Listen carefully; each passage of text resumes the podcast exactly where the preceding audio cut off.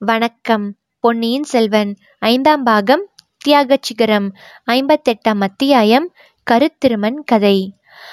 கரிய திருமால் என்னும் கருத்திருமன் கோடிக்கரைக்கு சிறிது வடக்கே கடற்கரை ஓரத்தில் உள்ள தோப்புத்துறை என்னும் ஊரினன். அங்கிருந்து ஈழத்தீவுக்கு படகு செலுத்தி பிழைப்பு நடத்தி கொண்டிருந்தான். சுமார் இருபத்தி ஐந்து ஆண்டுகளுக்கு முன்னால் அவன் ஒரு முறை ஈழத்திலிருந்து தோப்புத்துறைக்கு வந்து கொண்டிருந்த போது புயல் அடித்து கடல் கொந்தளித்தது. படகு கவிழாமல் கரையில் கொண்டு வருவதற்கு மிகவும் பிரயாசைப்பட்டான். கோடிக்கரை கலங்கரை விளக்கின் அருகில் வந்து அவன் கரையை நெருங்கிய போது ஒரு பெண் அக்கொந்தளித்த கடலில் மிதப்பதை கண்டான். அவள் பேரில் இரக்கம் கொண்டு படகில் ஏற்றி போட்டுக்கொண்டான் அவள் அப்பொழுது உணர்வற்ற நிலையில் இருந்தாள். உயிர் இருக்கிறதா இல்லையா என்று கூட கண்டுபிடிக்க இயலவில்லை. அங்கேயே படகை கரையேற்ற பார்த்தும் முடியவில்லை. காற்று அடித்த திசையில் படகை செலுத்தி கொண்டு போய் கடைசியில் திருமறைக்காடு என்னும் ஊர் அருகில் கரையை அடைந்தான். உணர்வற்ற அந்த பெண்ணை கரையில் தூக்கி கொண்டு வந்து போட்டு கவலையுடன் கவனித்துக் கொண்டிருந்த போது குதிரைகள் மேலேறி சில பெரிய மனிதர்கள் அப்பக்கம் வந்தார்கள். அவர்கள் உதவி செய்து அப்பெண்ணுக்கு உயிர் வருவித்தனர். ஆனால் அவள் பேசவும் இல்லை. மற்றவர்கள் பேசுவது அவள் காதில் விழுந்ததாகவும் தெரியவில்லை. இவள் பிறவி ஊமை சிவிடு என்று அவர்களில் ஒருவன் கூறினான். அவர்களின் தலைவராக தோன்றியவர் கருத்திருமனை தனியே அழைத்து ஒரு விந்தையான செய்தியை கூறினார். புயல் அடங்கியதும் அந்த பெண்ணை ஈழ நாட்டுக்கு அழைத்துச் சென்று அந்த நாட்டிலோ அல்லது அருகில் உள்ள தீவு ஒன்றிலோ விட்டுவிட்டு வந்துவிட வேண்டும் என்றும் அதற்காக பெரும் பணம் தருவதாகவும் அவர் சொன்னார். அதன்படியே கருத்திருமன் ஒப்புக்கொண்டு பணமும் பெற்றுக்கொண்டான்.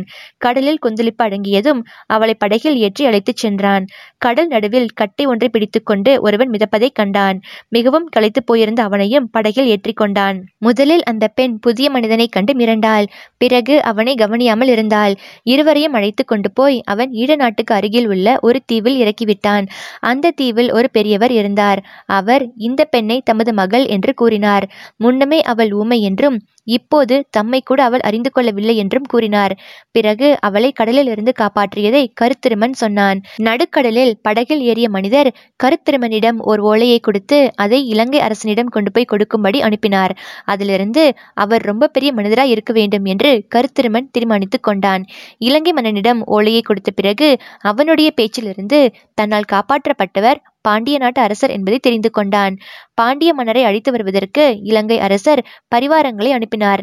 கருத்திருமன் மிக்க கலைந்திருந்தபடியால் அவர்களுடன் போகவில்லை. பாண்டிய அரசர் சில தினங்களுக்கு பிறகு இலங்கை அரசரின் அரண்மனைக்கு வந்து சேர்ந்தார். இரு மன்னர்களும் சேர்ந்து இலங்கையின் தென்கொடியில் மலைகள் சூழ்ந்திருந்த ரோகண நாட்டுக்கு சென்றார்கள். அங்கே சில தினங்கள் தங்கியிருந்தார்கள்.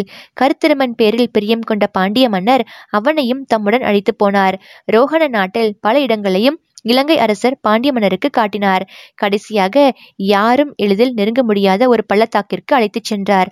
அங்கே ஒரு மலைக்குகையில் அளவில்லாத பொற்காசுகள் நவரத்தினங்கள் விலைமதிப்பில்லாத ஆபரணங்கள் முதலியவை வைக்கப்பட்டிருந்தன.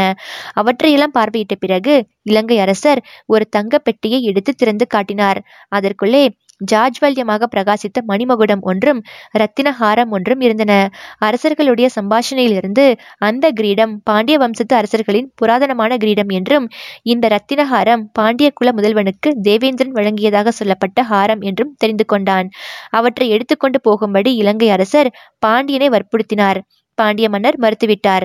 சோழர்களை அடியோடு முறியடித்துவிட்டு மதுரையில் தம் முடிசூடிக்கொள்ளும் நாள் வரும்போது இலங்கையின் அரசரை அவற்றை எடுத்துக்கொண்டு மதுரைக்கு வந்து உலகம் அறிய தம்மிடம் அளிக்க வேண்டும் என்று கூறினார். பிறகு பாண்டிய அரசர் கருத்திருமனிடம் அவன் எடுத்து போகக்கூடிய அளவு பொற்காசுகளை கொடுத்து அந்த ஊமை பெண்ணை பத்திரமாக பராமரிக்க ஏற்பாடு செய்துவிட்டு திரும்ப பாண்டிய நாட்டில் வந்து தம்முடன் சேர்ந்து கொள்ளும்படி அனுப்பி வைத்தார். கருத்திருமன் பூதத்தீவுக்கு சென்றபோது அங்கே அந்த பெண்ணை காணவில்லை.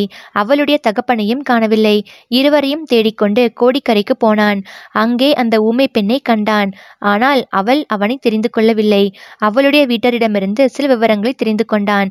அவளுடைய தகப்பனார் உடல் நலிவுற்றபடியால் அவளை அழைத்து கொண்டு வந்து இங்கே விட்டுவிட்டு உயிர் நீத்தார். கலங்கரை விளக்கின் காவலன் அவளுடைய சகோதரர் என்று தெரிந்தது. முதலில் அவளுக்கு சகோதரன் சகோதரி யாரையும் நினைவிருக்கவில்லை. மறுபடியும் ஒரு தடவை கால் தவறி கடலில் விழுந்து காப்பாற்றப்பட்ட பிறகு அவர்களை எல்லாம் அவளுக்கு நினைவு வந்தது. அவள் கர்ப்பவதியாக இருக்கிறாள் என்பதை மற்றவர்கள் தெரிந்து கொண்டார்கள். அதை அவளும் உணர்ந்து பெரும்பீதியில் ஆழ்ந்தாள். கோடிக்கரை குழகர் கோவிலுக்கு அடிக்கடி சென்று அங்கே கைங்கரியம் செய்து கொண்டிருந்தாள். கருத்திருமன் எவ்வளவுதான் முயன்றும் அவனை அவள் இப்போது கண்டுகொள்ளவில்லை. கோடிக்கரையில் இருந்தபோது அந்த ஊமை பெண்ணின் தங்கையை அவன் சந்தித்தான்.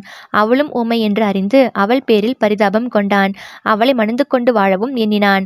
அதற்கு முன்னால் பாண்டிய மன்னரிடம் போய் தகவல் தெரிவித்து விட்டு வர விரும்பினான். இச்சமயத்தில் சோழ சக்கரவர்த்தி கந்தராதித்தரின் பட்டத்து அரசியும் சிவபக்தியில் சிறந்தவருமான செம்பியன் மாதேவி கோடிக்கரை குழகர் கோவிலுக்கு சுவாமி தரிசனத்துக்கு வந்தார். அங்கே அந்த ஊமை பெண் மந்தாகினியை கண்டு அவளை தம்முடன் அழைத்துச் சென்றார். அவளுடன் அவள் தங்கை வாணியும் போய்விட்டாள். கருத்திருமன் பாண்டிய நாடு சென்றான். அங்கே பாண்டிய மன்னர் போர்க்களம் சென்றிருப்பதாக அறிந்தான். போர்க்களத்தில் சென்று பாண்டிய மன்னரை சந்தித்தபோது அவர் அவனை இலங்கைக்கு மீண்டும் போய் இலங்கை அரசனிடம் ஓலை கொடுத்துவிட்டு வரும்படி கூறினார். திரும்பி வரும்போது மறுபடியும் அந்த ஊமை பெண்ணை அழைத்து வருவதற்கு ஒரு முயற்சி செய்யும்படியும் அறிவித்தார். கருத்திருமன் இலங்கையிலிருந்து திரும்பி பழையாறைக்கு சென்றான். வாணியின் நினைவு அவன் மனத்தை விட்டு அகலவில்லை. முக்கியமாக அவளை சந்திக்கும் ஆசையினால் அவன் பழையாறைக்கு போனான்.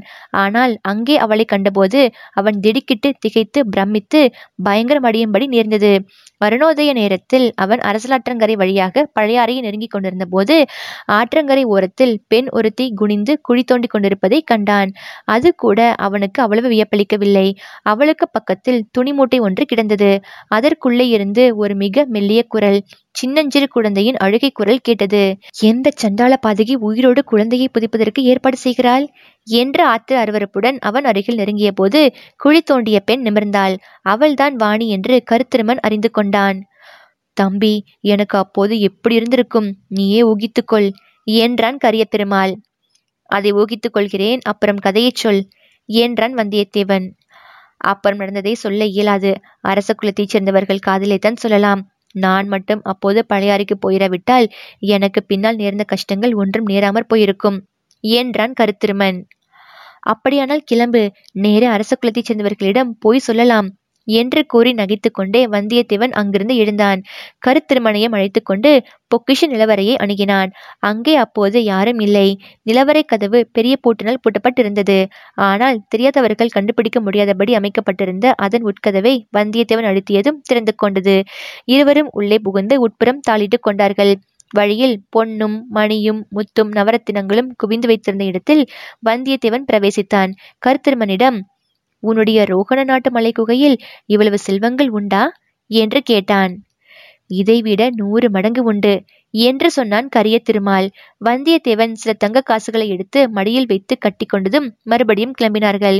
நிலவரை பாதை வழியாக வந்தியத்தேவன் முன்னால் சென்றான். மதில் சுவரில் அமைந்திருந்த ரகசிய கதவையும் திறந்தான். அங்கே இப்போது காவலன் யாரும் இருக்கவில்லை.